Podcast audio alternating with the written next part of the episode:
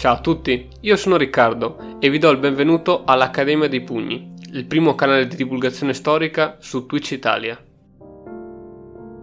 Oggi, per la rubrica L'Accademia racconta, proseguiremo con la narrazione della battaglia di Caporetto, la famigerata disfatta del regio esercito italiano durante la prima guerra mondiale. L'attacco è iniziato e anzi sembra ormai inarrestabile. Come si concluderà uno dei capitoli più conosciuti e tristemente noti della storia italiana?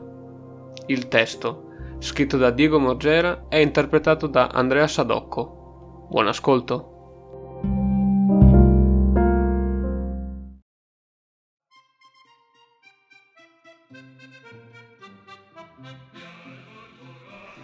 Von Billow, arrivato a questo punto, decide di non fermarsi, ma anzi incalzare gli italiani fino a dove si riesce. L'ottimismo che aleggia tra i suoi ufficiali è tale che si pensa che l'Italia, entro una settimana, arrivi ad arrendersi. In effetti le notizie che arrivano dalle linee di avanzamento sono sbalorditive. Non solo gli italiani si ritirano, ma non danno segnali concreti di contrattacchi. Le stesse terze linee di difesa appaiono sguarnite e discontinue con spavalderia intatta, le divisioni austro-tedesche, il 25, continuano ad avanzare, ora con il vantaggio di combattere in pianura, confluendo da tutti i passi montani già conquistati. Invano alcuni reparti italiani delle divisioni di riserva cercano di frenare l'avanzata.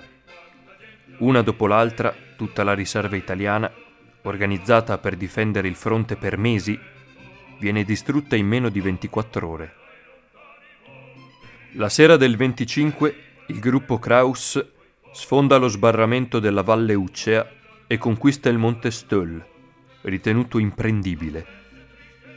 Le Sturmtruppen ripetono la tattica del giorno prima, senza sosta, assaltando un nemico che le credeva lontano chilometri.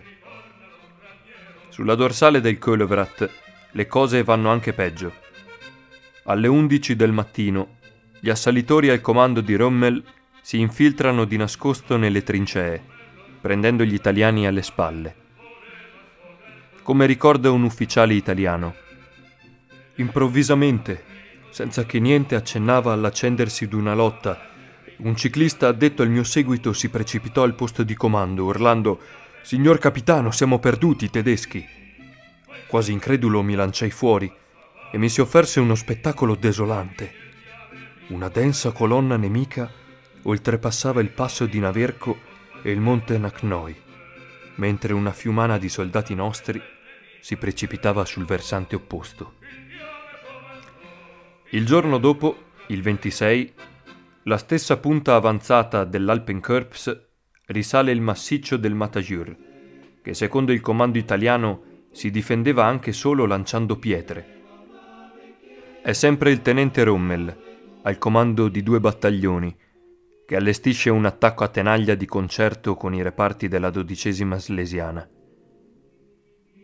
Dopo accaniti scontri a fuoco, gli italiani si arrendono uno dopo l'altro. A poche centinaia di tedeschi si arrendono oltre 3.000 italiani e un centinaio di ufficiali. Come racconta lo stesso Rommel, i soldati si precipitano verso di me, sul pendio, trascinando con loro gli ufficiali che vorrebbero opporsi. I soldati gettano quasi tutti le armi. Centinaia di essi mi corrono incontro. In un baleno sono circondato e issato sulle spalle italiane. Viva la Germania! gridano mille bocche.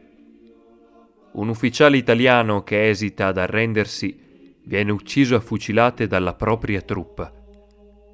Per gli italiani del Merzlivre la guerra è finita. Essi gridano di gioia.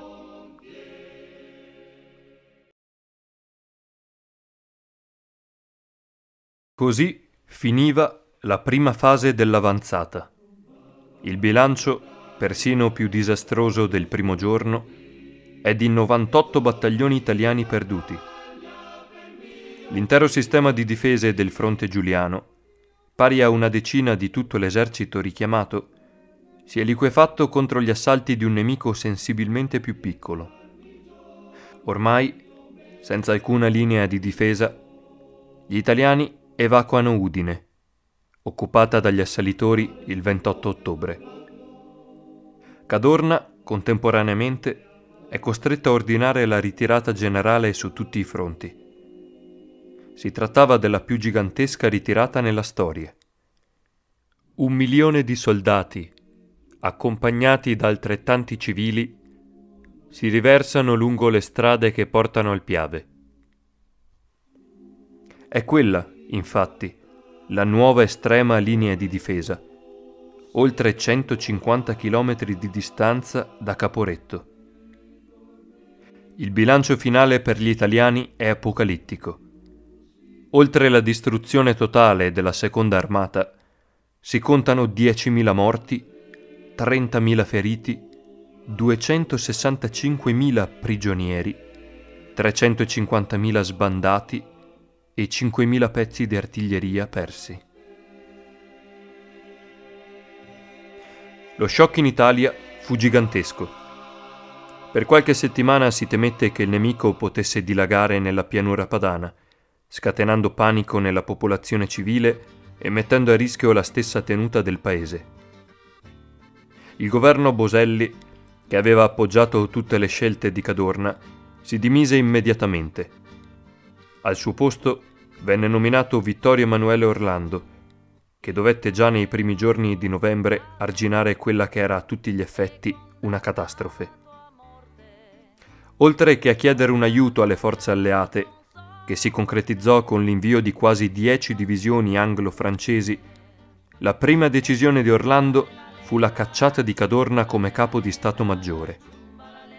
Rivelatosi incapace di gestire la situazione, Cadorna nei giorni seguenti alla disfatta pensò bene di scansare ogni critica, attribuendo tutte le colpe ai soldati. La mancata resistenza dei parti della seconda armata vilmente ritiratisi senza combattere o ignominosamente arresisi al nemico, ha permesso alle forze austro-germaniche di rompere la nostra ala sinistra sul fronte Giulia.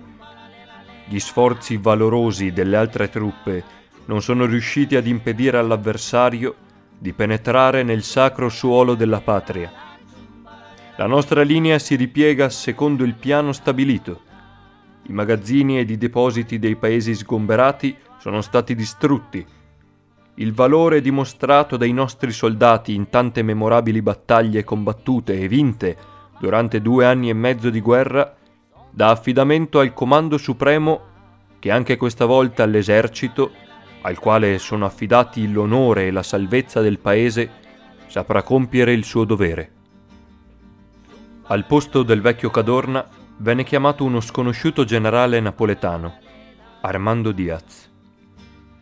Il suo gravoso compito non sarà solo quello di arrestare il nemico sulla nuova linea di difesa del Piave, distante 150 km da Caporetto, ma soprattutto quello di risaldare lo spirito morale di un'intera nazione che in meno di 30 giorni aveva manifestato tutte le sue fragilità.